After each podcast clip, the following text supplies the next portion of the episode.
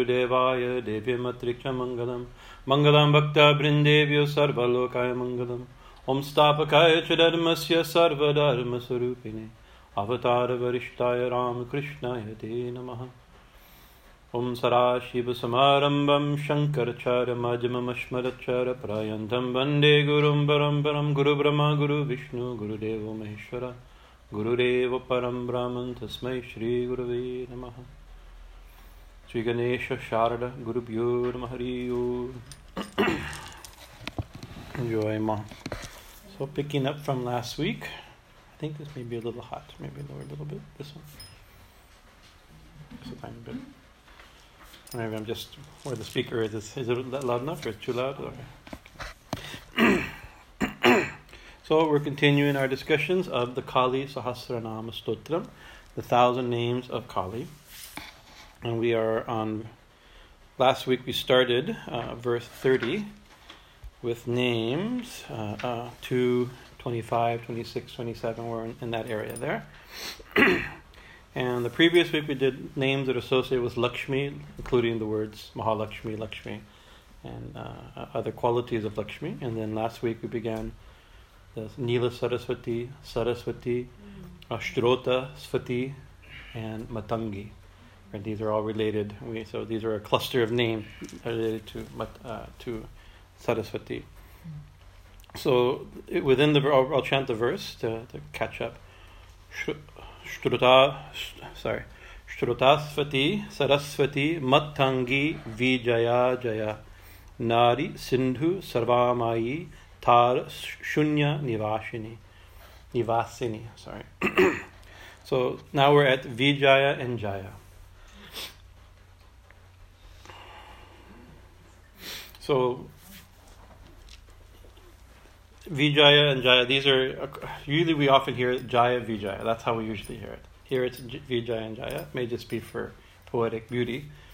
Uh, and a lot of times, the way a lot of the names that we usually see in a particular order in the hymn seem to appear in a different order. Maybe to keep it fresh, perhaps.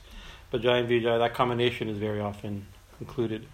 So Jaya has a meaning, a direct meaning as a word. So and, and these names are are Ma's gunas. She is those. She has those qualities, or she is those qualities. Whatever Jaya is and Vijaya is. everybody, er, everybody here probably knows what Jaya. Jaya means victory. Kind of thing, right? Um, comes from the root G, or J, which which means like to conquer, winning, um, uh, victorious, something like that. Uh, G, uh, Jaya we often we go Jai Ma, Jai Sri Krishna. Can, we use a similar type of thing. It's related.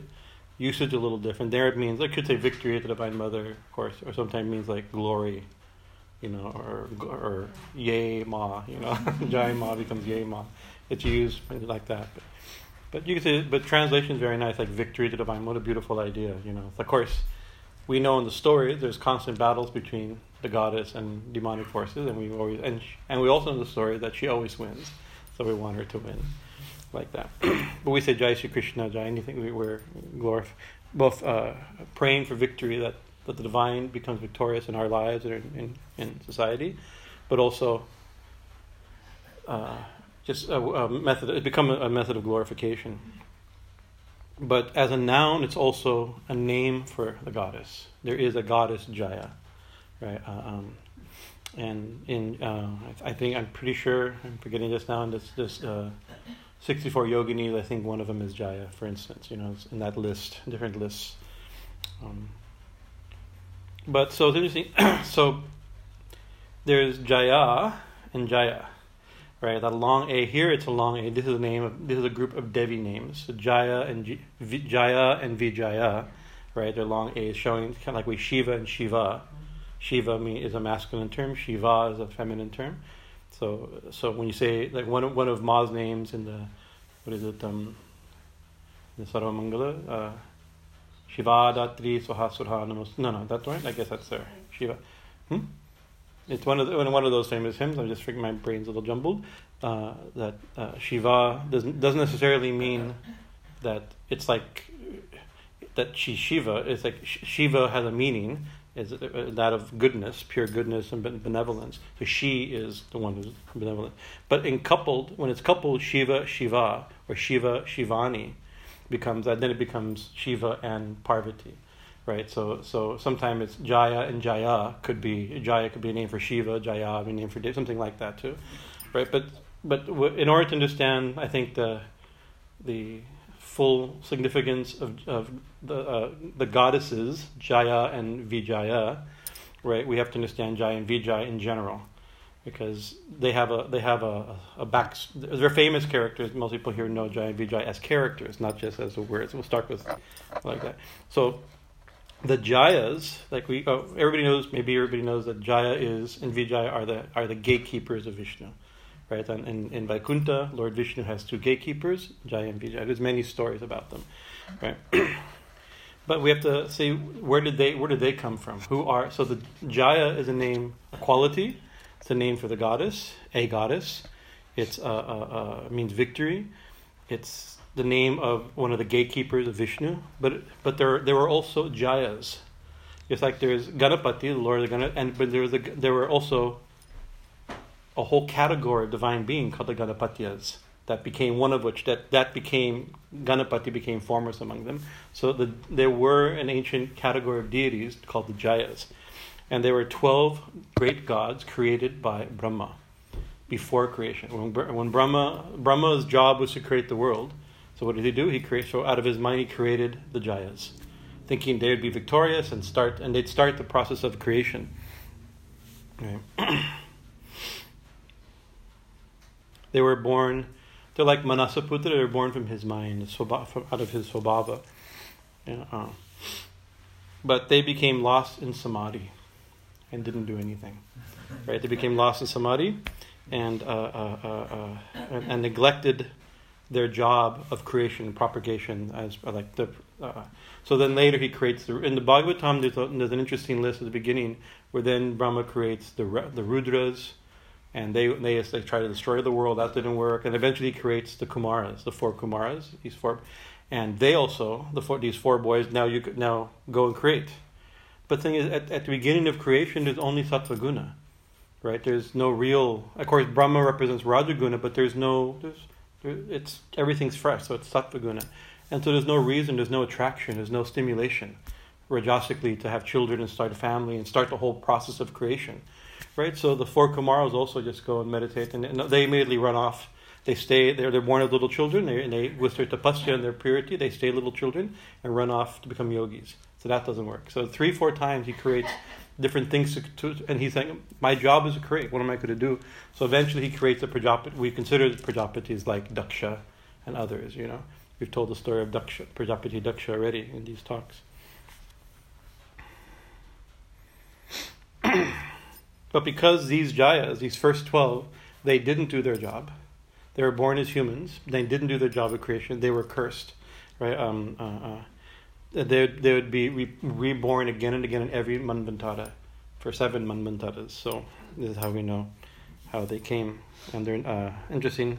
Ajitas, Tushitas, Satyas, Harish, Vaikuntas, Sadyas, and Adityas. These are the 12 Jayas, their background. Vijaya, what does Vijaya? Jaya means victory. V is in, in Sanskrit is used. Sometimes we say oh, it's like specialized or extra, you know. Uh, uh, uh, but it means like it's it's it's usually used. I'm not so expert at, at, at, at, at Sanskrit, but as far as I understand, it's used to broaden the scope. So Jaya means victory. Vijaya means greater victory or more victory. You know, it's like broaden the scope, whatever word attached attached to it like Chakra used in the Bhagavad Gita says jnana and vijnana. There's knowledge and what's what's broader knowledge or truer knowledge, or more intimate knowledge, or sometimes we translate that as realized knowledge. Like Sri Ramakrishna gives the example of like knowing that milk comes from a cow is knowledge. Anybody can learn that and have correct knowledge or incorrect knowledge if you don't know it, right? But to milk a cow, right? That's or and, and then to drink the milk and then be be strengthened by the milk. That's called vijnana. That's a specialized. You have a different type of knowledge. So V is used in that in that sense. Sometimes, in a weird, just for, for the sake of completion, sometimes V is used opposite. right? Uh, I can't think of just now examples, but are, I was thinking of examples how V sometimes means the opposite of something, right? Uh, uh an example, you can see there's one popularly used, like a deshi in, in, in India, somebody who's born in, in the land. That's like an Indian born, an Indian born Indian. That makes, you know, the deshi. And a Videshi, right? If somebody is usually what like, we're like, somebody says, oh, there's some Videshi sadhu living at the ashram, means a foreigner. Videshi, right? So that's a, that's, so there you can see actually means a specialized, but it, it, it means not in that use. You can see how it kind of, and you can usually you usually know that by its use, just by its use. There's no direct rule, right? So Jaya and Vijaya, these these victory and even more victory. In the stories, the most common stories, there there there are, are there uh, the gatekeepers of Lord uh, Vaikunta, the Lord Vishnu's uh, abode. Vaikunta called Dwara Palakas, or the uh, uh, uh, the doorway doorway protectors. And Vaikunta means a palace or place of bliss. That's the highest heaven of Lord Vishnu. Like we think of, like Brahma's heaven is called Satyaloka. Uh, Shiva's heaven is Kailasham. We use, you know, Devi's heaven is called Devipuram or uh, Mani Dvipa. There's a couple different, you know, descriptions. You know, some idea of the highest possible heaven, and every sect puts their when, when the stacking of the heavens, their God's heaven. Like I can tell you, this is the absolute truth. You don't need to read anything after this. Just accept it. it's proof. The Vedas say, right? Uh, uh, uh that, that in the Devi Bhagavatam it mentions the, the, the, the supreme goddess's realm as I think it's uh, uh, I think it's Manidvip. The, the, the, I think that's how what it is described, right? It's a reference to the Sri Yantra, right? It says, and it's considered the highest. It's called Manidvip because it's the highest. And why is it higher? It's it, because it, there's Satyaloka, there's Gokula, there's Vaikuntha. It describes all these, there's Kailash, but it, it acts as a shadow, an umbrella over all those. You know, this is a way of putting your God literally on top, the highest possible heaven, right? So Vaikuntha in the Vaishnava conception is the highest possible heaven, but now you know that Manidvip is higher, slightly higher than Vaikuntha. Uh, and so they were, their job is to, is they're the gatekeepers at the door, doorway to the palace or doorway uh, to the audience hall of Lord Vishnu. We mentioned that um, uh, these uh, the four Kumar, the, the Lord Brahma's other sons, the four Kumaras, they had tremendous tapasya, and they decided, I don't want to grow up. Right? You see what happens to grown-ups. Right? As soon as you have grown up, your body changes, your responsibility changes, desires awaken in the mind. They didn't want any, they want anything to do with that. Right? So they, they stayed in the in the body of children, right? And they wandered around naked as little, innocent and pure like little children, completely beyond duality. And but they weren't little children; they're adults, right? Not just adults; they were sages. Not just sages; sages of tremendous tapas, tapasya, power, right? And so they one day, like every good sage, you want to you want to uh, enter the abode of bliss and have darshan of the Lord. So they got there, and the Bhagavatam says that seeing these four little naked children, it's like you can't come in, right? There's, there's no place for children, Either, you know, you're not dressed properly, and there's no place for children, right? But also, also, it's not the time Lord Vishnu is sleeping. This is a time, you know, between twelve, between one o'clock and four o'clock. All temples are closed, including heaven. Door of the heavens closed. We we used to have a close a thing here to be able to close. We haven't been able to close. Our new design doesn't have a place to close. You see, many temples they close the doors. Dakshineshwar closes. They do Bhogarati, and the doors close. After they give Lord their lunch, Maha her lunch, then they, they do arati and close the door until four four thirty tea time. Everybody wakes up, have a cup of tea Lord wakes up and is willing to see people again. So he came at that time. So they and they got and he said, "You can't, you can't come in." And they, were, they had the power of rishis, right, and the nature of children in a certain sense, and they got very, very angry, and so they they um, they cursed these two uh, gatekeepers, Jai and Vijay. May you be born as on earth. May you be born as humans, or you be born like in the mortal realm. Remember, you think they've attained heaven right? They're, they're heavenly realm. They're, they're residents of heaven. And usually think once you attain heaven, that's it. Either we don't consider like Vaikuntha or Kailasha as like a temporary heaven not mentioned in the scriptures. There's a temporary heaven that you get some good karma. When the good karmas are, are, are, are um, worked out, then you take birth again. If you go to some temporary hell until your bad karmas are worked out, then again you're born on earth. Not that Vaikuntha is usually not seen that way.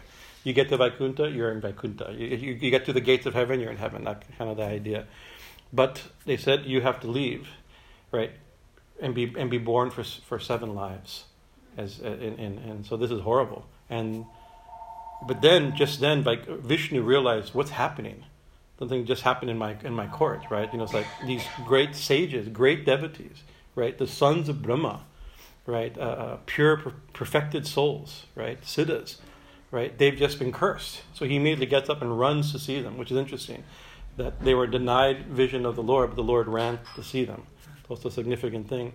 And he realized what happened. And so, and and he said, please, and, and so the, the, the, the Jaya Vijaya are praying, please take, make the curse go away, make the curse go away. We don't want to leave heaven. We want, we're here serving you. We finally attained, however they attained this position. But Vishnu said, no, the words, the words of a holy person can't, will have to bear fruit. You can't take back a curse. Be careful when you curse people. Right? Blessings and curses can't be taken back, right? He said, but they can be mitigated. I shall mitigate it, right? By the if with permission of the four Kumaras, which also come down by that point, right? Uh, uh, they also were willing to mitigate the curse. Even like sometimes there's many stories of somebody a, cur- a, a sage curses somebody, right? And then somebody begs forgiveness, and the person says, "Okay, I can't take the curse back, but but we'll give it a twist that it's not so bad, perhaps." But Lord Vishnu, he, he gives them he gives them a choice of having being born seven lives as devotees, which they automatically are devotees of the Lord for seven lives, or three lives as people who hate the Lord. That is very uh, seven seven lives as people who love the Lord, or three lives as haters of God. It's a very peculiar position. What would you choose? It's like you can be a devotee or a demon. Here, a demon is not a different category of being. It means somebody who hates God as a demon in this in this uh, dichotomy.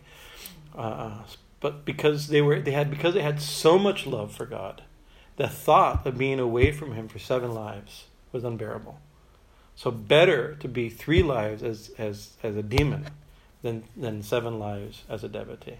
They chose to be born three lives as demons. Very strange story. Hmm? Hmm? A devotee, a devotee is close to the Lord, but a de- but but she'll be born as three lives as demons away from the Lord, right? In a certain sense, but a, but a thing but your point is, a, but th- they be, will find out who they become. Maybe you already know who they became, who these characters became. Uh, uh, they're actually they're born in three yugas. It's not just like life after life. So it's seven lives could have been. These are divine beings, so seven lives mean seven yugas. So three lives mean three yugas. Not so you think seven lives is not that, that big a. Average life seventy to hundred years. It's not so bad. You know, it's not like that. You know, so these are divine beings. They have a divine lifespan. So they were born. Jaya and Vijay accepted that curse. They had to leave Vaikuntha and be born on earth. Right. Their first birth was in Sattva Yuga as Hiranyak, Hiranyakashipu and Hiranyaksha. Right. The Hiranyakashipu and Hiranyaksha. These are two great titans of the underworld of the ancient times. Uh, Hiranyaksha, the main story, Hiranyak, Hiranyaksha, there are two brothers. Hiranyaksha stole the earth and plunged into the underworld, stole it into the, into the cosmos ocean. Lord Vishnu took the form of the divine boar as Varaha, Varaha thank you, and slayed Hiranyakashipu. There's a different versions of the story, but slayed Hiranyakashipu, lifted, lifted the earth back up and put her back in her place. That's the main story. But then, just like that character from Princess Bride, you killed my brother, prepare to die. You know, uh, his brother Hiranyakashipu we really didn't like Vishnu, right? You know, and he said, "You killed my brother," and he hated Vishnu, and did everything in his in his in his in his thing to uh, in his power, and he had a lot of power to destroy to fight Vishnu and fight Vishnu, and he performed tremendous austerity to get to get power, and he got a special. Everybody knows the story. He got a special boon, and what was his boon? That he wouldn't be be able to be killed by man or by animal, inside or outside, daytime or nighttime, on the floor or in the sky, by, wep- by weapons or by, by hand, by, not all of them? I, I forget, hmm? I think, but all these different dualities. And we've given literally probably 100 talks on this story, so I'm not going to re- rehash the story. Uh, but it's my we've given 100 talks of the story because we love the story. I love the story. It's like the best possible story. So much in it.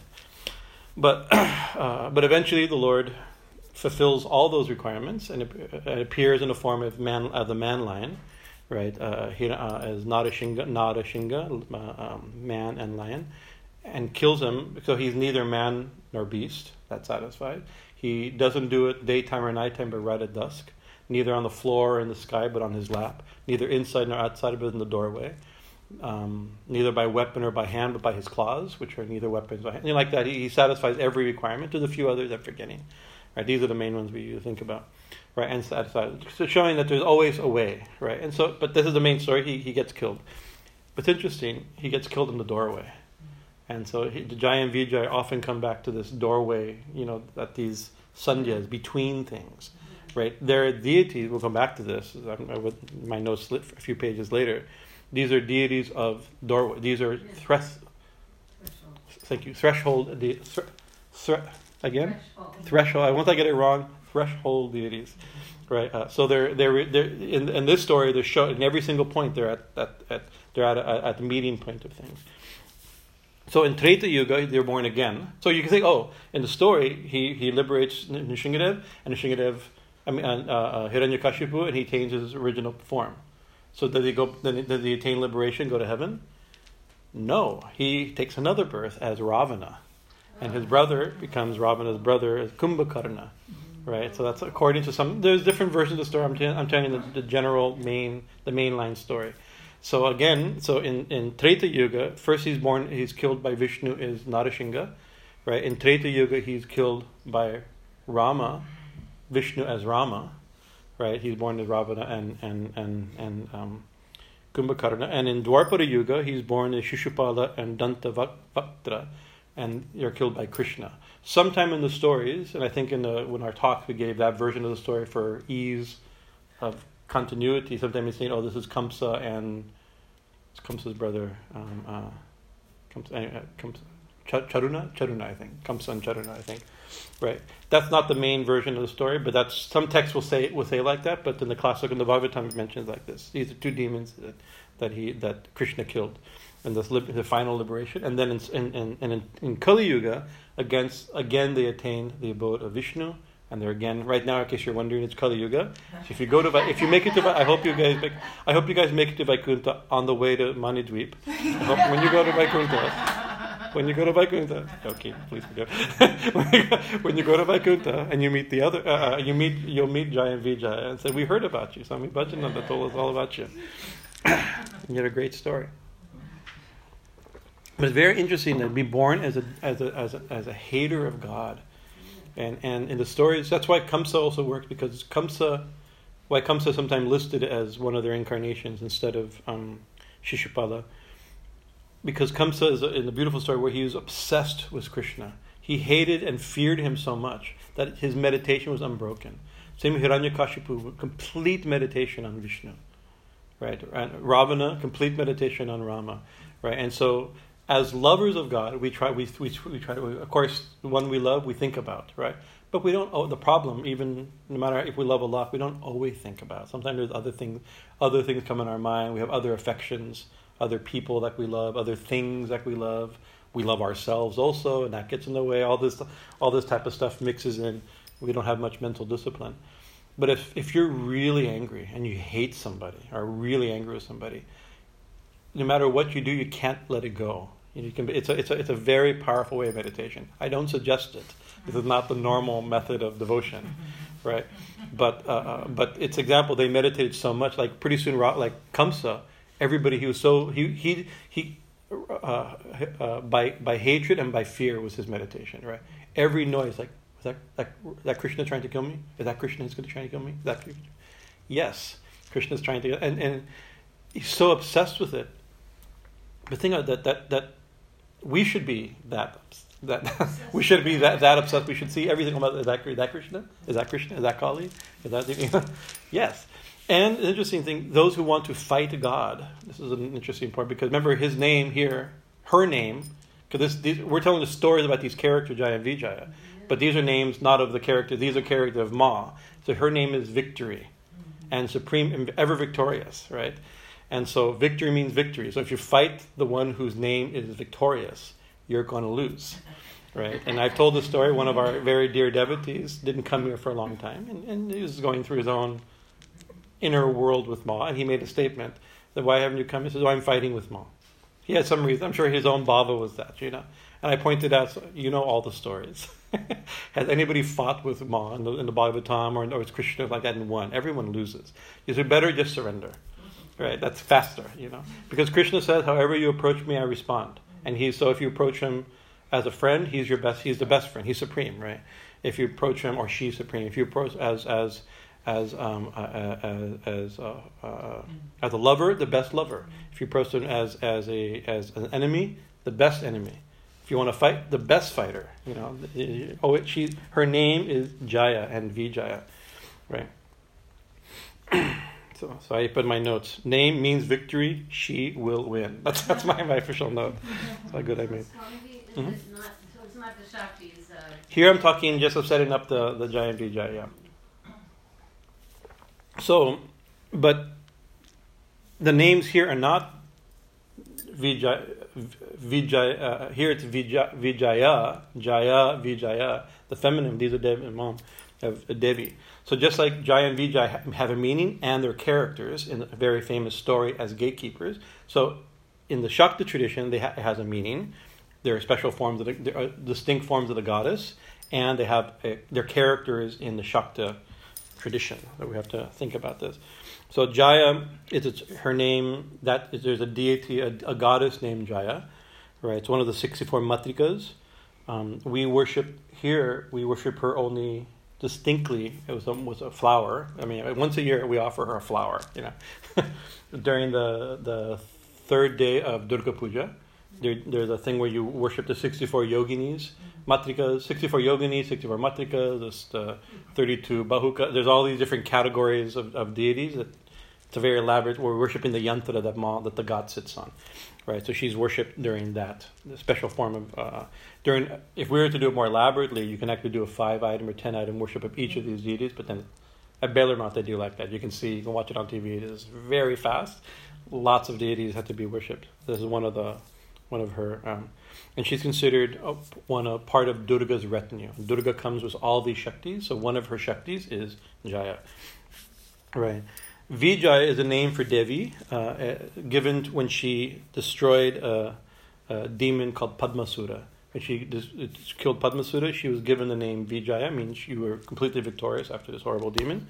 And her temple was established in Kashmir, so there's a famous temple in Kashmir of Vijaya. Right. Vijaya also, just for completion, just to fit all the little details, is a period of time. There's a very auspicious giving and victory granting. There's auspicious and inauspicious periods of time. There's a very victor, uh, auspicious period of time. I'll give you the exact details. It's an exact moment called Vijaya, right? And it's on. Uh, it comes on the tenth day of Ashwini of the month, Shukla Paksha, the bright night, when the st- when, just when the stars appear. So that is we call that Vijaya Dashami. Right, we even call it because this is the, the tenth day after during Durga Puja festival. There's a day when Ma is victorious, right? But the exact moment of Vijaya Dashami is, is just at that moment when just when the sun's going up, just when the first stars appear. Mm-hmm. That's the Vijaya hour. So Vijaya is also a moment, so she is that hour. She's vic- victorious of that time. Now, in the Vishnu story, Joy, Joy and Vijay are, are, are the attendants or the gatekeepers of the Devi. And in the Devi tradition, they're, they're not really gatekeepers in the, same, in the same way, but they're attendants.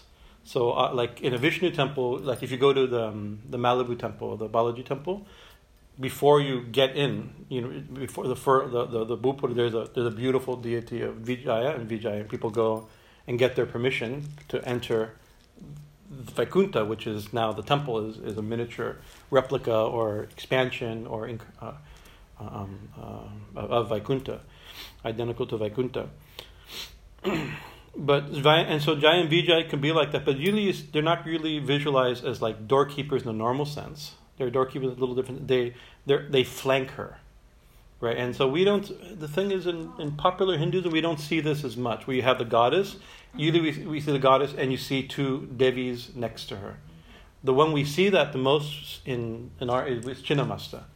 You see the two, the what are uh, Dakini and, Vaj, uh, and Vajrini, Varani, right, left and right. The, the two, the two, her two attendants, right. and the whole story, you know, and actually they're they're they'll be very significant. But you'll see some old paintings and drawings where the, there'll be the goddess Kali or goddess Jagadatri or Jagad, Jagadamba, some form of the goddess, and she'll have two other goddesses next to her. These are her attendants. And I first really noticed them. Haley Goswami, who painted a lot of these beautiful paintings around us, he took us to um, uh, uh, um, to some very old Devi temples in Bengal. And these are temples that like Ram Prasad would have been visited. And these are like before Bengal was before Calcutta was a city. This was all jungle.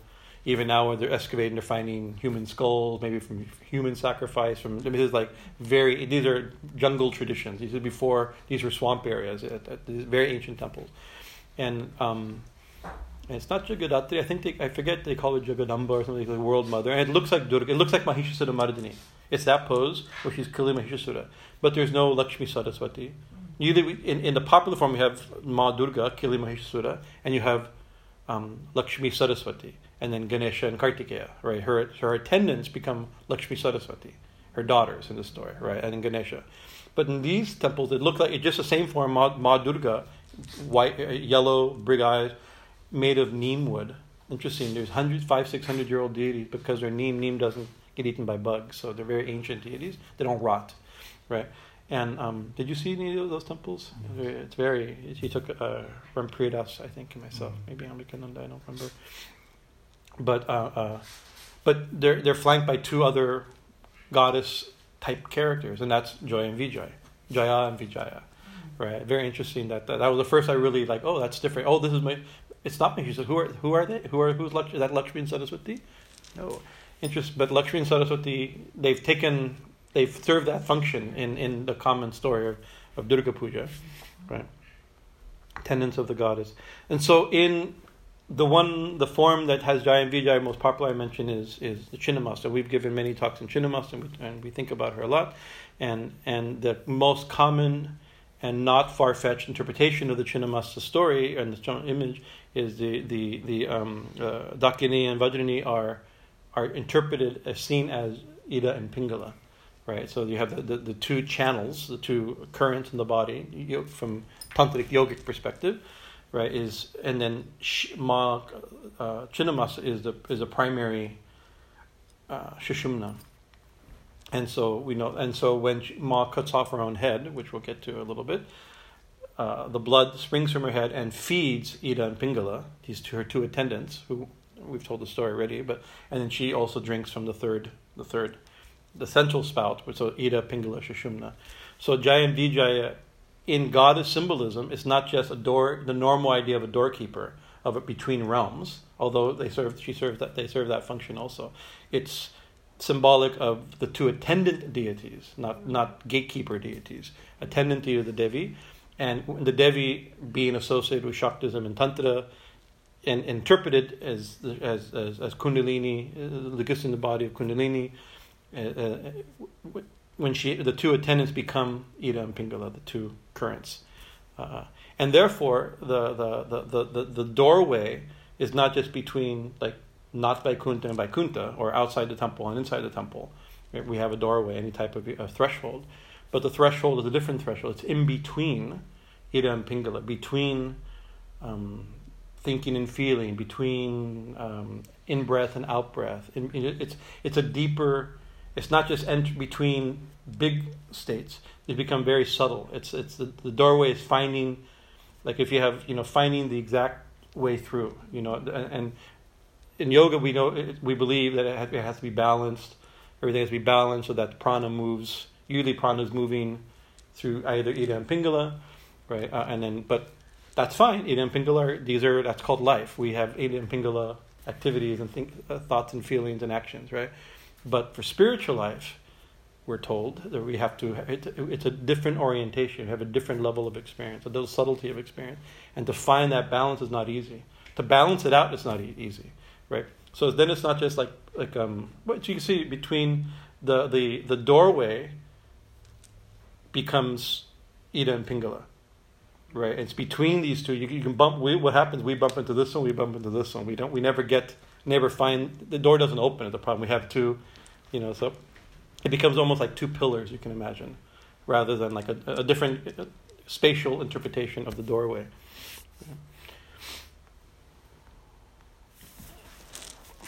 Interesting. Doorways are very interesting things. Uh, uh, of course, you know, if you we have uh, in order to get into the temple, in order to get to Ma, you have to pass through like six of them. Right? Interesting. Like the first, we have the first doorway out. There's a gate out there, and if you notice on the gate, that outer gate, um, uh, we have you know there's there's a there's a like we do it simple in order to match the neighborhood. We can't do a big pillared thing, you know with frightening gargoyles and like you see people people, gar- our neighbors have gargoyles on the outside of their fence. These are the, the protect uh, protective protection type stuff but we have on both sides we have a what do we have? An elephant and and a horse right? I think that's right. Right and so those i'm forgetting just now i didn't think about this but i thought about it but i didn't write it down. The elephant, elephant and the horse were, were aya uh, how did uh, how did an aya uh, Sri Chaitanya, Chaitanya, Chaitananandanath Saraswati of the Raja, uh, Rajarajeshwari Pitam in New York, Rochester, New York. He came and suggested that we put these because they represent two protective deities in Goddess Tripurasundari Lalita Tripurasundari's army. Right, I'm forgetting exactly, but they're they're two famous.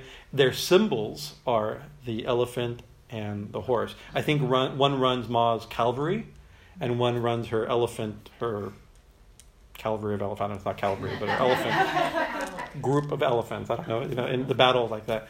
And so, not to put fierce deities with swords and spikes on the outside. You know, he said just do that. That would be enough to to to uh, to protect. He says when you put them, no no unwanted person will be able to step through. Right. I hope that's the case. That you step through. Uh, the fact that you step through, these two have checked you out, at least tempor- at least for now, and said you you can go through. Then we have the second set of deities at the second gate into the courtyard, right? And who do we have there? We also like what do we what do we put there? Our our um, uh, Philip, who designed our temple, or our expansion, he decided he, he he designed these niches. He said, "Oh, you can put some some some some important statue there." So he designed it thinking there should be a some sort of threshold deity, not knowing who it would be. So we said we could put Jaya Vijaya, we could the the feminine form of Jaya Vijaya. We can put another common thing. A lot of Ramakrishna missions will have um, in India will have Hanuman and Garuda. Right, these are also protective. Both of them are protective deities into, into the realm. Um, um, the Chennai ashram has Ram and Krishna, right? Interesting, Ram and Krishna. Those are the those are the outside deities because because he was Ram, who's Krishna inside, has become Rama, something like that. I'm imagining there's why why that is the case. It could also be Ram and Krishna are very popular, and it's a, a way to present temples for the, the, for the for the devotees to worship when they come. I don't know, but we were thinking, but but, but there's a form, a Lalita Tripurasundari. Just like Durga has Lakshmi and Saraswati on both sides, mm-hmm. right? Lalita Tripurasundari also seen. We don't have her here, but uh, uh, Tripurasundari is also usually seen fanned by Lakshmi and Saraswati. Right, so, so that's why we have Lakshmi and Saraswati in their appropriate places, right? And that's a very nice thing to face the outside, that the blessings, that these are extremely benign deities, but they're the external side of the deity, as knowledge, wisdom, prosperity, health, happiness, safety, success. These are the, and we want, in a certain sense, th- those blessings of what's what happens in this space to flow out into the neighborhood, into the community of that space. And when people see them, that's not scary form. These are the very benign forms of the goddess. But you can look at Saraswati and Lakshmi and never see who's in between. Right? That's a nature. That's a thing. And if it ever happens, we think of Lakshmi. We think of Saraswati. We want health, happiness, success, fame, uh, uh, satisfaction, all these Lakshmi Saraswati things, right? And never notice that there's something deeper, something that you could easily, unless you look in between these two pillars and go through it, pass, in a certain sense, pass them. You know, not trying to be disrespectful to Lakshmi and Saraswati. We just, last week, we talked about how she's Lakshmi and how she's Saraswati, right? But uh, uh, we have to go past them. And then again, you get, and then in the courtyard we have we have um, uh, Ganesha staring, so you can't. He's looking at the door. We also told Aya told to put Ganesha there, and then you come to the second, the third door that also has Ganesha, right uh, uh, at at the entrance, and you walk through and there's a bell, right. So the bell also is, is a is a marker between the inside and the outside. You know, if you go into Catholic church, there's always a little water.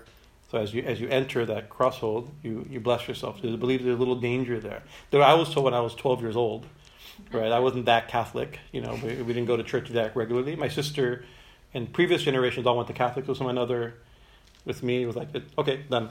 like I was never, I was never, I was never pushed through the system, so I didn't fully know. But I remember a neighbor took me, oh, let's go to church, and she was a very, very Catholic Italian neighbors, very wonderful. And she told me, and I said, why are we doing it? She said, oh, because the devil doesn't want you to go to church, and he'll attack you, oh, oh, oh. right? And it's interesting. He's like, that's a very strange thing to tell a little kid, you know. Like, I was already overwhelmed by the whole thing, you know, right? But still, there, there's not, there's not not true there's something to it that there's that transition between the regular outside world and the divine consecrated space of the temple.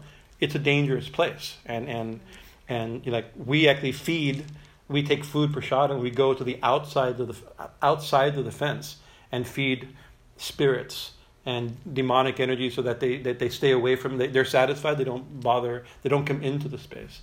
We take prasadam every day as the inner secrets of Kali Mandir worship. We take prasadam every most days, and we feed the protective deities, the ten um, Dwara Devatas. Uh, we feed them in the in, in, um, the Shiva corner. We give it to Shiva. Shiva gives it to the rest of them, and we feed him on the inside of the fence. We put something like that. Then we go on the outside of the fence in the southwest corner and feed the spirits and and uh, the destructive spirits. Right, that that side is uh, where they. That's by ang- We do that on the outside of the fence. We feed them, but we don't let them come. We don't. We don't. If we don't feed them outside, they may come inside. Right, that type of thing. We keep them outside. So this is actually very. If you've seen, I remember going to some Mukambika temple. I remember then they take the deity. They take the deity out and the parikram of the temple there three four times a day. So first, the the, the priest go. Everybody follow. The first the priest come take a big thing of rice, hot rice that was offered to the devi, and they come and they put there's there's little little um little asanas, little uh, stone asanas at the eight corners, right? And they go and they put rice there, and they're feeding all the all the directional deities. Like then the crows come and eat it, and then after doing that, only then they bring Ma out and they carry her out, and then they put her on a boat, and they carry on a palanquin, on a cart. They have all this very direct, wonderful way that they take her. But first, they go around and feed, feed all the. They, some of the prasad gets given in all the corners of the of, of, of the uh, of the uh, of the temple. So so similarly, you enter. So we have the bell to create that sound. We have holy water. We have these holy things for the transitional place. Of course, uh, Holy Mother is there. Uh, and you cross underneath picture of Krishna, you have to go past Ma yantra. These are all protective things. These are all significant things, right? Uh, because this transition between worlds, magic, as uh, Baba Rampuri always says, magic happens where worlds meet, right? But danger happens where worlds meet. You look any Sunday, you look at, you know, go to the street corner, and you've got to cross the street. These are two worlds meeting, right? You have to be careful. You have to bring extra attention when you cross this, when you enter a corner, when you go through, when you enter between worlds right? And there's powerful things, that, you know, like hospitals are such places, right? Uh, graveyards are such places, airports are such places. You see, there's like these where worlds meet. Uh, there's some special buzz, some special quality, and a temple is where worlds meet.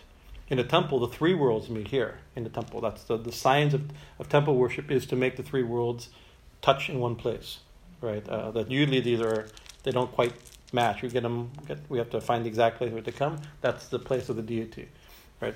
But to enter that space is important. So, so some a few little details that we try to remember and we sometimes forget about the threshold. It's not good to step onto a threshold on on the threshold. The Dakshineshwar, they always tell you when you if you ever get allowed to come into Ma's inner shrine of the temple, the first and the priest will don't touch this, step over. You always step over. People touch it, but not but not with their feet. You step over that. So it's not a good habit to step on on, on a doorway because there's deities in the doorway right? There's all kinds of deities on both sides. you know, the good deities you don't want to, you know, the the the protect the, the divine deities you don't want to be disrespectful, and the deities of that world, of the other world you don't want to piss off because because they're they're not they're not maybe not beneficial, right? So you have to be careful. Also, the thing is not to um, talk to somebody through a doorway, or give somebody a gift through a doorway, right? And so we do this sometime out of you know when the doors are open, we're distributing prasadam like that. Better you step either the step out to give somebody something or have them step in to give something, not through it. The doorway is a special, special space. Anyways, uh, uh, that's the door. But so, but Ida and Pingala are another type of doorway. They're very narrow door. We can easily miss right to go through there. I'm remembering just before our even the tea that I'm about to drink. I forgot to drink. Ma. the um, uh, uh, so the goddess has her attendants that represent Ida and Pingala and her her protective attendants, her caretakers, her doorkeepers, all that how you think Jaya and Vijay. So whenever she comes, she comes with her attendants, right? So we don't always see, but she, their attendants are there. Uh, um, so there's a story where some several times people saw Holy Mother, Sri Sharada Devi, as as a form, different forms of the goddess. The most common, or one of the common forms that people saw her is Jagadatri. And Bengal, Jagadatri is an important deity. We, she's one of the names we also came fairly recently. We talked this name, Jagadatri. We gave a talk on Jagadatri as uh, one who sustains the universe. But she has a unique form. She's usually seen with four arms, sometimes with eight arms. Uh, she kills an elephant, she rides a lion. There's different things, certain iconographic qualities. And several times people were serving Holy Mother and saw her as Jagadatri. Or sometimes there's a story of one of her cooks, I think, a very eccentric Brahmin cook, and, and they were on a, on a voyage, like from Calcutta to Jayrambati or the other way around. They stopped for a picnic and eat, and she took her, she her aside and she like, Ma, you have to show me who you are. I'm your mother. No, no, that's not good enough. I know you're my. You're, everybody says you're my mother. You know that's every old woman is my mother. That's Indian culture. Who are you directly? Says, are, are, you are you the goddess? Yes, I'm the goddess. No, I don't believe you. You have to. How you, people say such things, but just saying it doesn't make it so. And so, story goes right there in front of everybody. Only he saw it though. Like she showed herself as Jagadatri, the golden, multi-armed deity, so with her lion, the whole the whole thing, right? And then, she, and of course, he became very very um, agitated, excited by this. She calmed him down and says, "Don't tell anybody until after I die." So, so the story we know because eventually she died, and she told the story. I think she told Swami Sharadananda and others about this story. But in it, she says it, the the cook, if I remember the story properly, which I may not, he "If you're that means I saw you as Jagadatri, you're the goddess of the universe in human form." He says, "Yes." Unusual to get these type of direct answers from her, from her, from Holy Mother. She hid her divinity. Right? So then who is Jaya Vijaya? Right? Whenever Durga comes, Durga comes with Jaya Vijaya. When Devi comes, comes with Jaya Durga and she said Golap and and and um, uh, Yogin. These are two female disciples of Sri Ramakrishna. Um, um, Sri Ramakrishna had many famous female disciples, but the, probably the most can't the most famous, but they're the ones that, that they play. They, they're important in his in his lila during his time teaching Dakshineshwar. Their stories are there, but they also became the attendants of Holy Mother, okay? and uh, very different personalities some of them very difficult. Jaya Vijay, these are protective deities, are not meant to be nice. Protection means protection. You know, they're not, you know, a copy, you, you put, if you put a, a, guard at the door, you can't be, you should be a little bit rough, right? You know, like, like don't let any people in, you know, there has to be, so there were, there were, um, um, highly developed personalities is something people say sometime in India. They're highly developed personalities. you know, and, and their stories and their personality become complicated when you read when you read uh, the story of Holy Mother and like life like that. But who were they were her t- constant attendants, right? To, to, to took care of her. They were always with her, right? So maybe it was like, oh, my Jaya and Vijaya are are um are, are Golap Ma and Yogin Ma or maybe they really I'm Jagadatri and they literally are Jaya and Vijaya. Who can who can sell? Who can sell? Whether they're they're my Jaya and Vijaya, they're like my protectors, right? You know, they're my attendants, or literally they're Jaya and Vijaya in the real sense. Like we can only guess. So where are we? These names. Jaya Vijaya. Then the next name is Nad, Nadi Sindhu. Let me find my notes here. These we'll relate them shortly. So the translation that I was reading when I was just just to catch the, Devanagari like it said Nadi Sindhu means rivers and oceans, right? And so that's that's a good place to start. That that's a common thing. Oh, ma is rivers, and Ma is oceans. That's okay, right? That you could say Ma is, and and we've already mentioned many rivers that she is, right? She she's a Saraswati river. She's Ganga, right? So, we Yamuna. I think I'm, I'm not sure if we got to Yamuna or not, but uh, uh, but she's she is the rivers, and we talked about how the rivers are a form of the Devi, and the places along the river form the Devi, like that. So Nadi, uh, uh, uh, uh, how do I say? Um, but the thing is, Nadi is N short A, D long I, Nadi, right? The word for river, because in, in Sanskrit, some, long a and short a, sometimes they're the same word. It's just a slight adjustment in the meaning. I don't know enough to to to spoke with full authority, right?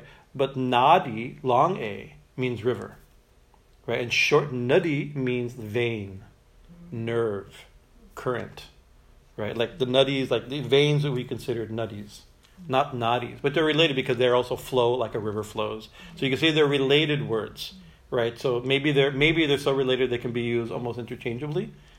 That might be the case. I don't know, right? But I was thinking about this because let's look at it as if they're related but not identical, you know. So let's see what meaning we can get from it, right? Sindhu, Sindhu means river, means ocean.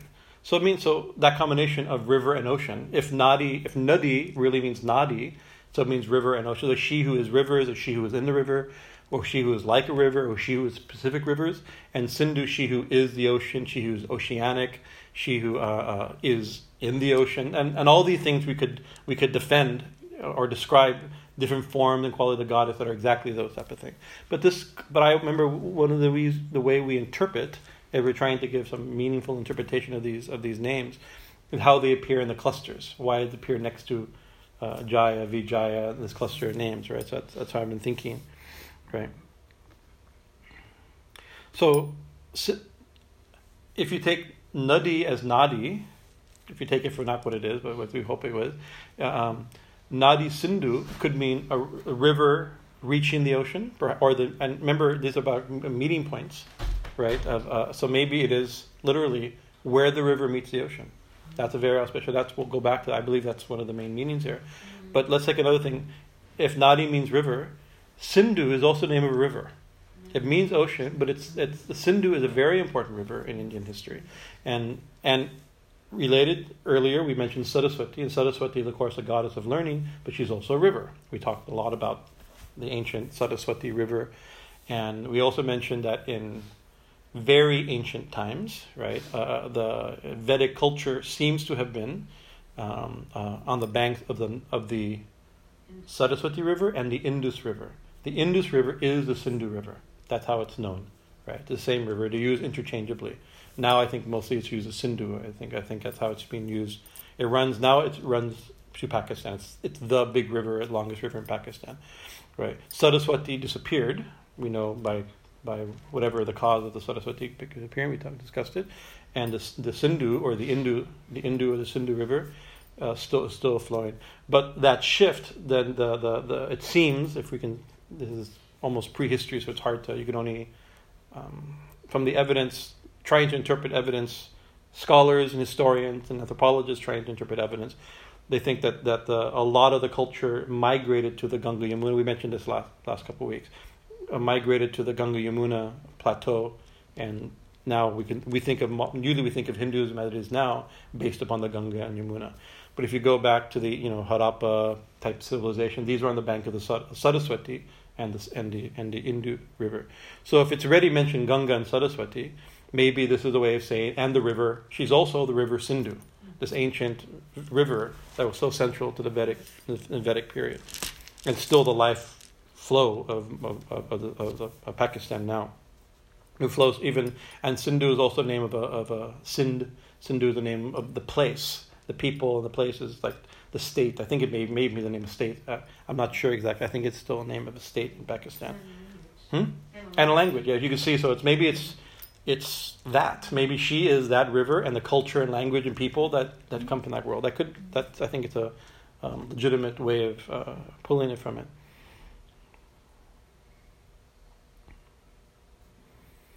But, as we mentioned, nadi means river. Nadi doesn't mean river. Nadi means vein, right? Or tube, or pipe, or nerve, or blood vessel, pulse. These type of, the type of meaning, right? Nadi. So Nadi Sindhu, that's a different thing. Then it's like a, the vein river Narmada. I mean, river. Of course, a, a river is like a vein running through a country. It's, it's bringing life, blood into a country. So that it's, it could still do it right? Right, and so if we take nadi, na, uh, uh, nadi, nadi, nadi as nadi sindhu, as this back to our our jaya vijaya being where things meet, or Idam Pingala in between. Nadi Sindhu could be where where the river and the ocean meet, and so Nadi Sindhu that could be where any these major places like Ganga Sagar and things like that where these river meet. Ganga meets Sagar, the ocean, right? But because it's it's associated with Nadi, uh, Nadi instead of Nadi, and because it's right after Jaya and Vijaya, I, my meditation on this is that it has it refers to Shushumna, right? Like you have the you have Nad, uh, Jaya and Vijaya, Ida and Pingala, right? Uh, the doorway deities in between as you go through, um, uh, and the central Nadi reaching to the to the ocean, and so this is, this could be, and I think it, it's justified to think, if, even if it's not, if it's a neat thing to talk about.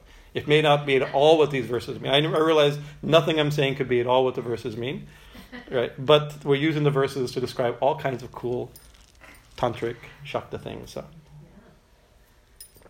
oh, an opportunity to talk about uh, uh, these cool things. So, in which case, the uh, Nadi is the Shushumna and Sindhu the ocean is a thousand petal, or the the larger expanding. Uh, when a river reaches the ocean, what happens to it? It expands. It becomes deep. It becomes it merges exactly all these. It identify. It loses its identity and become you know all these different ways you can think of it. Right. That that that's what happens to rivers when they meet the ocean. That could be what happens when prana and, and shakti comes through the shushumna and our consciousness goes to shushumna like this, right? Could be. And so that becomes ulti- the ultimate sun, sandhya place, the ultimate meeting place, not only between Ida and Pingala, but between uh, Shushumna and Sahasrasara, mm. the thousand. So the next name, name 231, Sarvamayi. Right, so I think this also allows us. Sarvamayi means the one who is everything or everywhere or or or or yeah, full of everything. I don't know, ever full. You know, all these different different ways you can pull it, right? Um, uh, so I think this the experience of Sarvamayi, right? She has she who is everything and everywhere and everyone, uh, all. Sarva means all, all encompassing, all together, like this, right?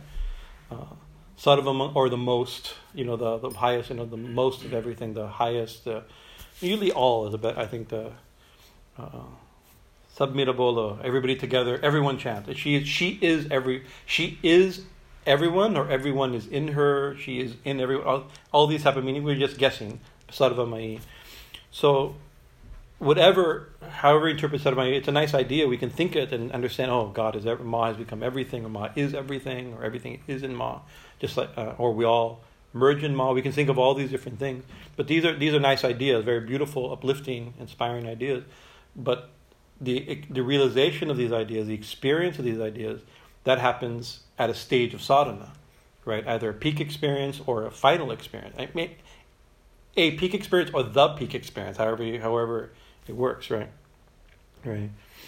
Uh, so taking Jayamvi Idam Pingala and taking Nadi Nadi Sindhu as uh, into Sahasrasara, Sarvamayi's experience equivalently when we think of that experience, psychological or philosophical or religious personal experience, when we think of it using the language of the chakras and the and the, the, map that we use of the of the of the of the Ida, Pingala, and Shushumna, the nadis and like that, um, then it, it's experienced in Sahasrasara.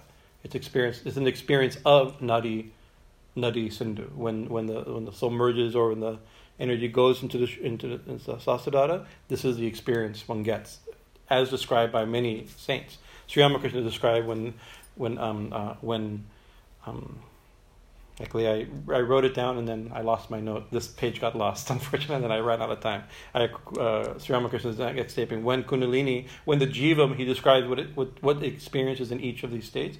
And in the in the Sahasrara, when experiences that there's only one reality, one that, uh, uh, uh, uh, like the ocean of consciousness, these type of statements, the ocean of, we use that, that type of, possible type of experience, right? Then there's the equivalent ver- there's verses in all all such an experience, whether it's described as oceanic or non-dual or singular. There's different ways, cosmic or cosmic. Sometimes we describe both can be described. However, it's uh, this verse describes more the cosmic, feeling the one ever expanding everything. The next or two lines, two names later, it's going to be the one that's like nothing, right? So it can be the all cosmic where you're singing, you know, so both of them can be experienced, right?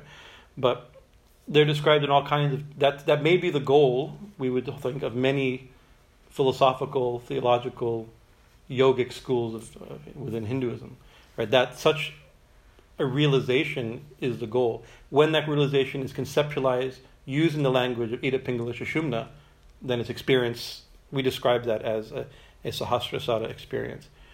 Uh, there's Sarvam Iti, what is it? Vasudeva Sarvam Iti. This is from uh, Bhagavad Gita 7.19.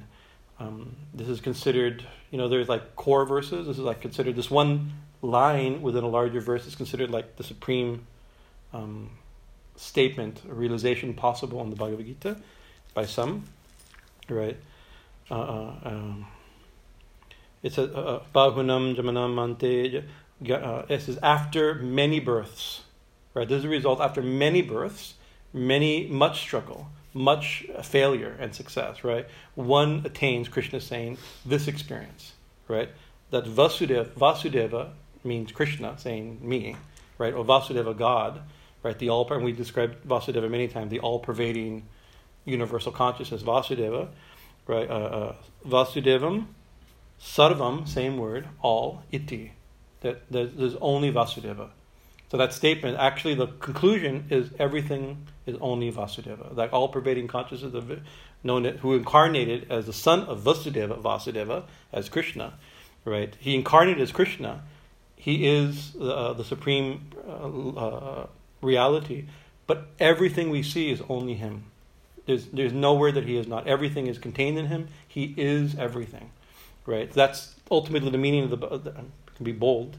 Many people consider this to be a very uh, the, the, the super underlined verse of the Bhagavad Gita, right? He says because Krishna says after many bursts of struggle, this is what you'll realize. This is what my devotee realizes, right? He says such a person, Mahatma, that person who realizes this he is described as Mahatma. Right? A great soul is one who knows that Vishnu, Vasudeva, the all pervading Lord, is all there is. So Vasudeva Sarvam Iti. It's a very famous. Many people, if you don't, people know like a few simple lines of Gita. That's one of them. Vasudeva. Oh yes, Vasudeva Iti. Right.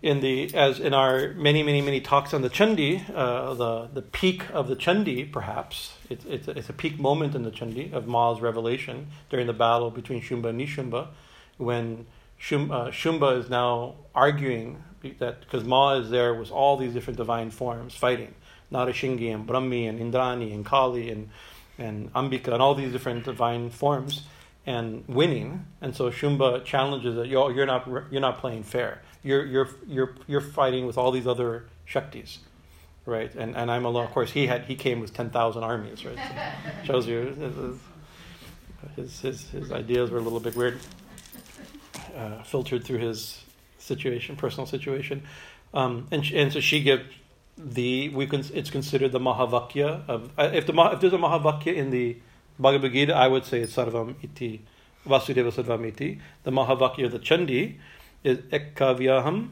Ekaivaham Jagat, uh, Jagatyatra Dritya Ka Mama Para.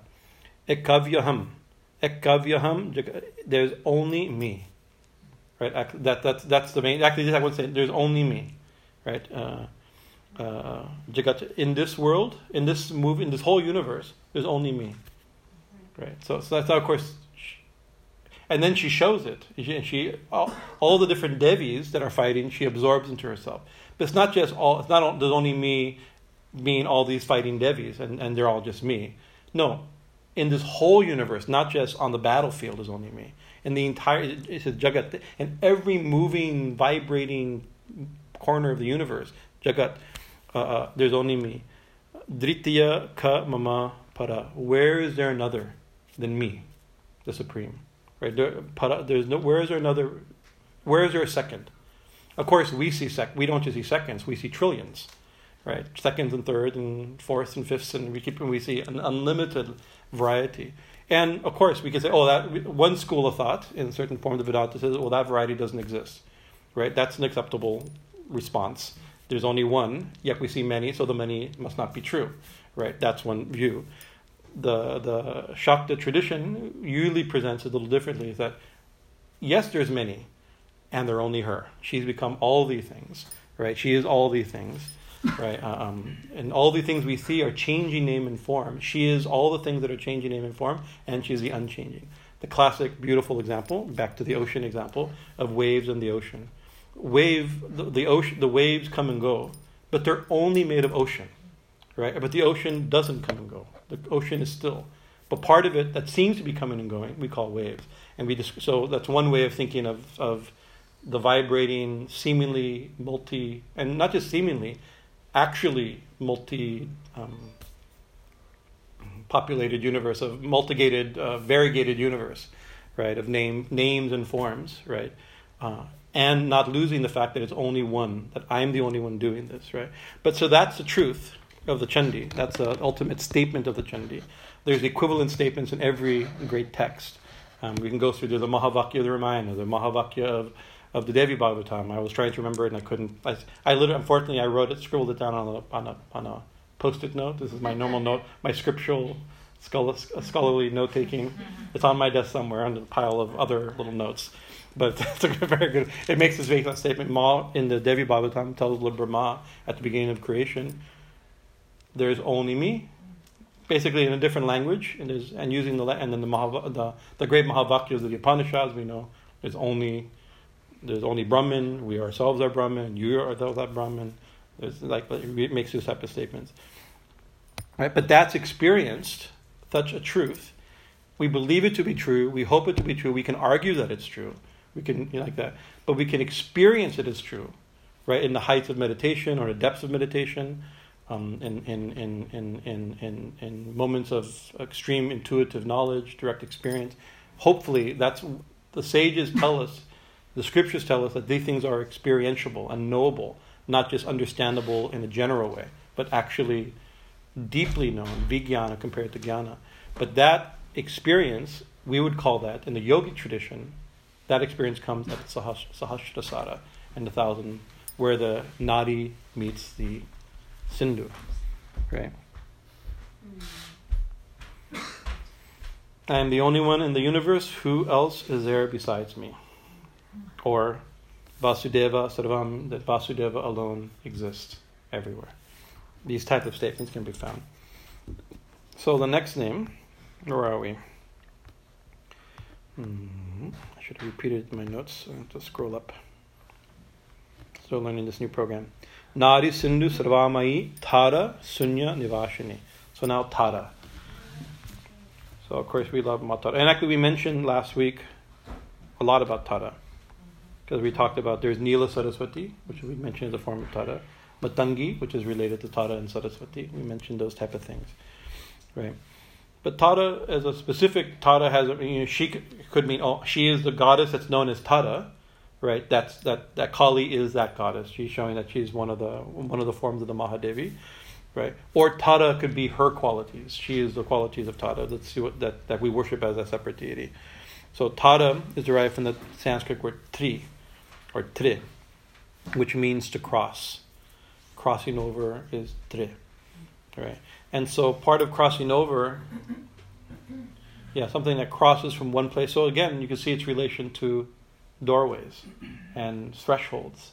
And, you know, it becomes that crossing over point. She is the one who crosses, helps us cross over.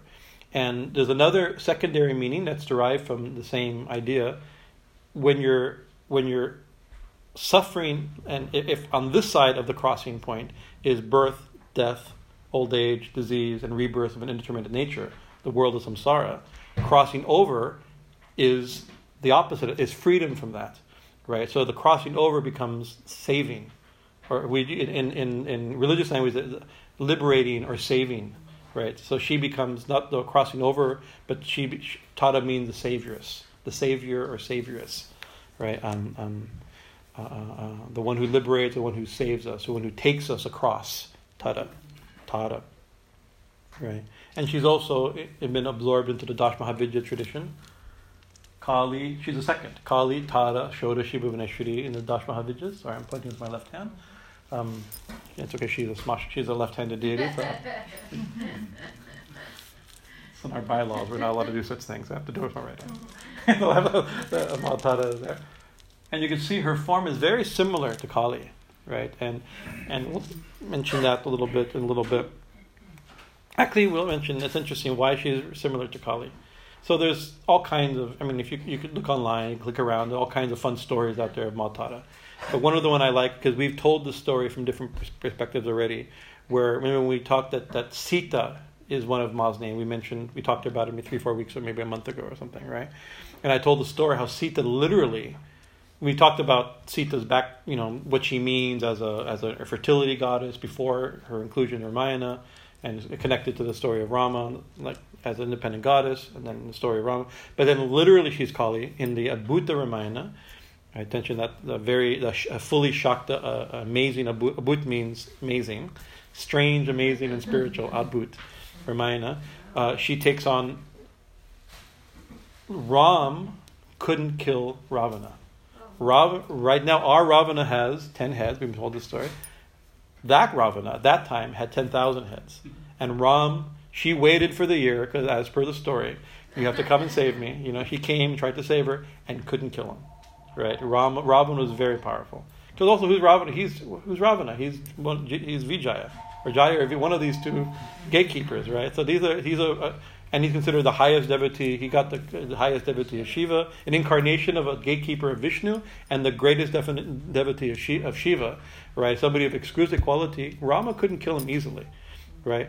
And so Sita said, "Fine, I'll do it," and she took on the form of Kali, right? So in that story, which of course, as Shaktas, we like this, you know, we know it suits our our, our theology, right? Uh, uh, so she took the form of Kali and slew the demon Ravana, right? So then Brahma, and that's in, in the Adbhuta Ramayana, Brahma and the other devas began to praise her, beautiful hymns, right? And she, and then she, and then she calmed down because she was imagine if she has to take on a Kali, a very fierce form of Kali, right, in order to kill a thousand headed Ravana, it was a very fierce form. That means she had a, more than a thousand. She had at least a thousand heads, right? They're, they're, you know, and, equally, however you approach me, I respond. You approach as Rav, ten thousand headed Ravana, you're gonna get a ten thousand headed Kali in response, right? And so when the gods prayed to her, she began to calm down, right? And then she she she assumed a calmer form as Tara, in this story, right? So Kali then became Tara, a step down, right? You can see Kali is black, Tara is blue.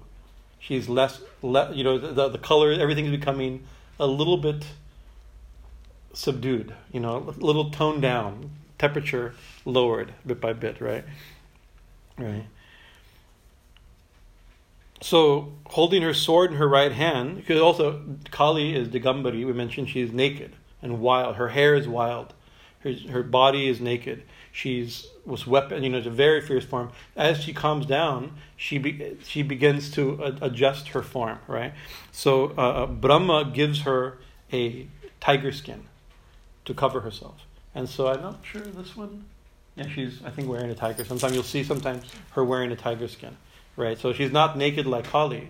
She's she's she, she's she has a loincloth or a skirt of a tiger skin given by Brahma, right? She removed uh, um, uh, so she she um, she took her her wild hair and tied it up because now remember we talked in the past we've talked about um, disheveled hair goddesses compared to bound hair goddesses a way of controlling her energy so she and she tied it with um, um the was a, an ancient snake you know, snake, an ancient serpent of the ancient, uh, uh, named um, Akshobhya, uh, which is one of the divine serpents of the ancient world in in the ancient texts. So tied her hair was was a snake uh, uh, like that. Her jata, she had into one single matted lock on top of her head, right? And then Rudra, Lord Vishnu, the fierce one, Rudra lay down in front of her, right, uh, on the floor, right, um, uh, and requested a boon this is interesting because in the Kali we've told them why Kali stands on Shiva. We gave all kinds of reasons. This is one that we didn't give, right? Seeing this, you have to think. Imagine this moment. Mahakali, ten thousand heads, right? Taking its divine form. Now, even Vish, now Shiva. This is a Shakti, This is a highly Shakta text, right? So Shiva realizing she is the supreme Brahman, right? This is a it's full Shakta text, right? I want Brahmagyan. How do I, so he prays? I lay I lay down in front of you.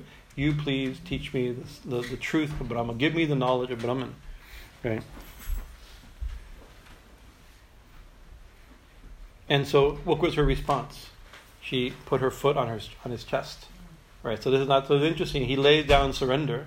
You tell me the knowledge of Brahman, and she touches his chest with her foot. Of course, this is very deep, but also so devotional. We imagine Ma's. We meditate on Ma's feet, and we meditate on, on Ma's feet in our heart.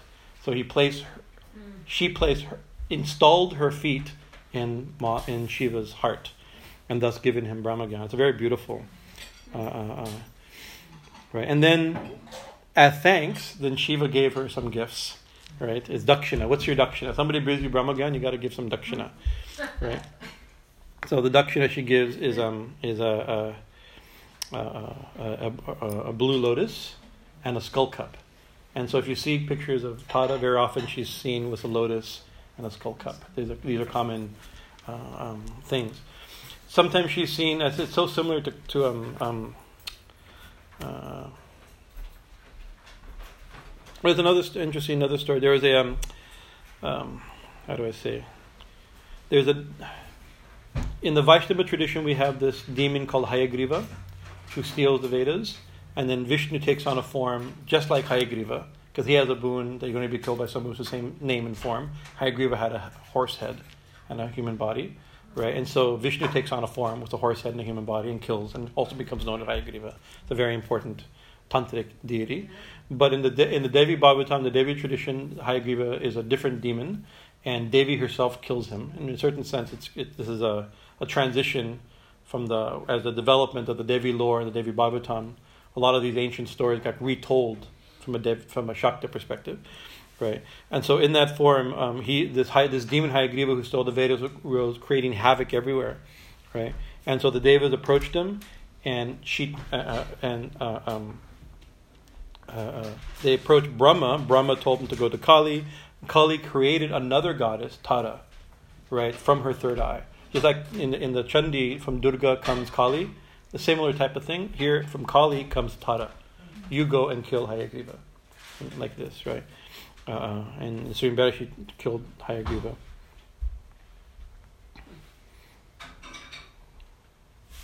But they they're so similar. Kali and Tara have such similar similar uh, iconography. One's black, one's blue. They both hold sword. Little, some little differences are there. Often you'll see Tara as pregnant as one of the iconographical different. Right? She's seen as younger than Kali. Right? Interesting. And because Kali, remember here, Tara comes from Kali, so Kali is younger than Kali. Then Tara's Tara is younger than Kali. That's one of the ways like that. So sometimes we don't quite do it here, but a lot of paintings you'll see Kali, and then you'll see Shiva. I don't think like we like Shiva as the ascetic, very handsome ascetic, or something like that. But uh, but often in Bengali paintings, Shiva with Kali will, will have a very big belly, and the reason he has a very big belly, he's a married man, and he gets fed very nicely, right? And and I know so many of my friends that were really thin in college when they were starving in college right? And then they got married and had some, and they began to have enough food, enough beer. Their stomach began to come out. You know, you, you get you get you get. It's a sign of of a of a happy domestic life, right? So, uh, but Tada is younger, and so usually the Shiva under Tada is thin. In, in Bengali paintings like this, right? Tada is often seen pregnant, and and and and with Shiva the thinner. These are little different. Sometimes you're looking at paintings that Kali. Sometimes the iconography is identical. But you see which one's Kali, which one's Tara. You have to. These are some ways you can tell how Shiva. She a little fatter than the normal Kalis. You have to see uh, um, um, like this, right? Uh, other for uh, anyway, there's many cool things about Kali, but about Tara. There's interesting. So Tara, I mentioned Tara, the goddess Tara is a distinct goddess that came from you know as we're describing, but Tara means savior or saving. And so Tara in Tantra is also associated with sound. And, but not just, it's saving sound. And saving sound, manastrayate one, uh, uh, what is it that mantra? Uh, may, may. That which is repeated, when repeated, saves the mind, right, is called mantra. Uses trayate, this trayate comes from a similar type of that which cross, takes you across the mind, liberates the mind. When repeated and thought about, that's called japa. So mantra or japa is the things thought, the, the thing said, the word repeated, expressed, that liberates the mind. Right? So sometimes, like Omkara is called the Taraka mantra, or Rama is called the Taraka mantra. It says that in that uh, Japata, Kashi, Mahata Japata, Tapata, there's one that uh, um, Prem, um, famous Ram. But it says in Kashi, Lord, Vish, Shiva is always chanting the Ramnam. Right? He's joined the Taraka Japa. And so the belief is, and Sri Ramakrishna saw this. He saw when he when he went. We told the story already, and we talked about Kashi. He at the Manikarnika ghat, he saw that the souls that Ma Tara was coming with scissors. Sometimes she holds a knife, sometimes she holds scissors. Another iconographical detail. And she was cutting. She was liberating people. She's Tara. She's cut, cutting, freeing people of their karmas, right? And then Shiva was coming and whispering Taraka mantra, the liberating mantra. Now, it could just be whatever mantra we get is the liberating mantra, but in tradition, liberating mantra is either Omkara or Rama. Rama is a liberating mantra, and that's as per the tradition of, of like that. He's giving Ramnam some mantra to liberate, and the souls are, he's seeing the souls be liberated. Do you think just dying in Kashi, how does that liberate you? You have to, you have karmas, right? You know, your car, unless you're free of desire and free of karma, you'll be reborn. That's what the scripture says, right? But if Ma Kali is cutting off your karmas, and, and Shiva himself is initiating to a mantra that, that liberates you, then maybe it's possible dying in Kashi and being cremated to Manikarnika ghat, you become liberated. Right? Uh, uh, so that's an interesting, that she is that liberating sound. The, the, and also related again to going beyond, you know, the Ida Pingala, Sushumna, Sindhu, as we were discussing earlier. Of course, the famous temple in, in of, of, of uh, most famous temple in Bengal is called Tadapit, right in village Bengal, um, and that's supposed to be. Some say it's a Shakti Pitam, some say it's a Siddha Pitam. Siddha Pitam because it's a place where Bamakhepa attained perfection, and many saints before him attained perfection. A, a has to be a place where the, the de- part of the Devi fell. And there's different stories. Some say it's not a Shakti Pitam, others say it is a Shakti Pitam where Ma third eye fell. And I think that's also significant in our interpretation of Ida, Pingala, Sushumna. You know, I think it's a very significant thing. Anyways, uh, it's a very fascinating story, and we, unfortunately we can't give more class on Tadapit, but it's a very fascinating temple. So the final name, we'll, we we don't have time for it, but I want to finish this final name to finish this cluster, so you'll forgive, take a few, take a few minutes here. Shunya Nivasani, the final name of this cluster, name 233.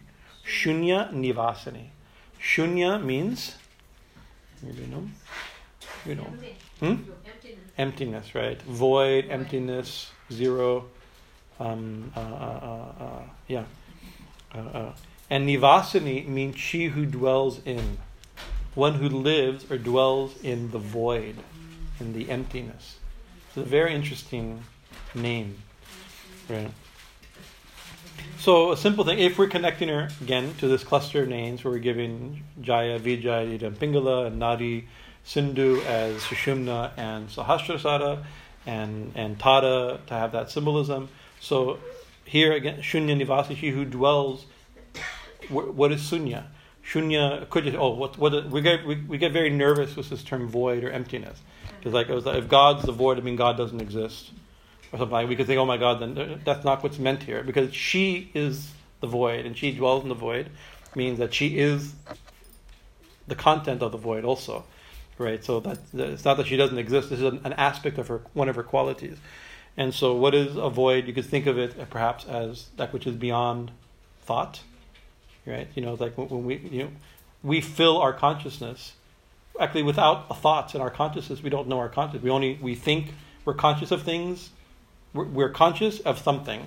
That's called consciousness, right? We, we don't know consciousness. But what if there's nothing to be conscious of, or the distinction between the knower and the known disappear, right? Then, then what's what's left is no known and knower exists. Then there's no thought. That's the definition of thought: knowing, knowing and known, thinking, thinker, thinker, thinking, thought. These that's a very definition. Without that, what do you have? You have, in a certain sense, nothing, right? In in the nor in the classical sense, right? You can almost think of like no thing. It's not a thing. Not a thing to think about. There's not a distinct like that, but it's not nothing in the normal. And it's it's a, a so in the tantric literature, we this language gets used a lot as to something which is beyond concept, beyond thoughts, beyond in the, in the, in the non-dual um, um, uh, awareness, uh, pure awareness, but not aware of anything, just pure awareness as itself. As soon as you're aware of something, you have duality. That's the thing. So, so that's like so, oh, pure awareness. That's not the, the, the, pure awareness means duality. You're aware of something. What about pure awareness that's not aware of anything? Then what, what would you describe that? It's it's nothing.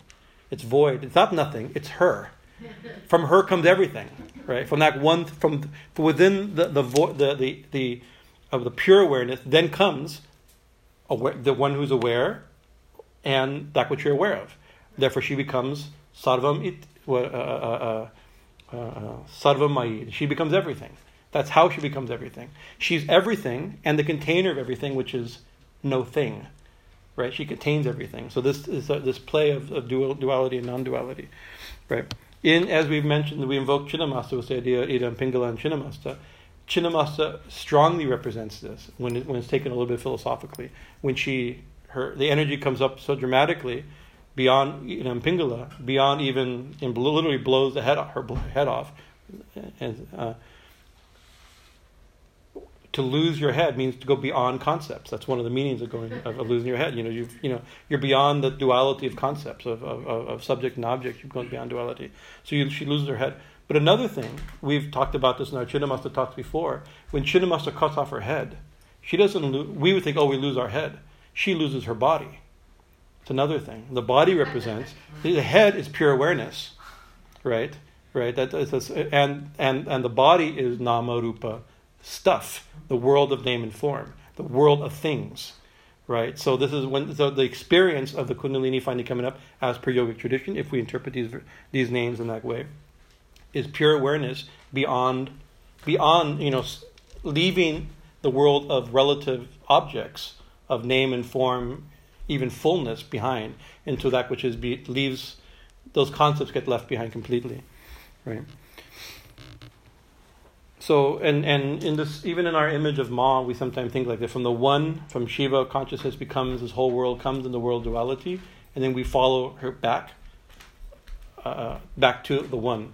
We interpret it like this image of ma is also seen as the fully awakened kundalini right? Shiva is consciousness kali comes up and stands on top of it so she's even beyond the whole thing the chinnamasta image is the sign of a fully awakened kundalini right? Uh, uh so this is describing the experiences of the um, of, of, of the, a, a Sahasrasara experience, as and I, I I think the names warrant this type of connection, right?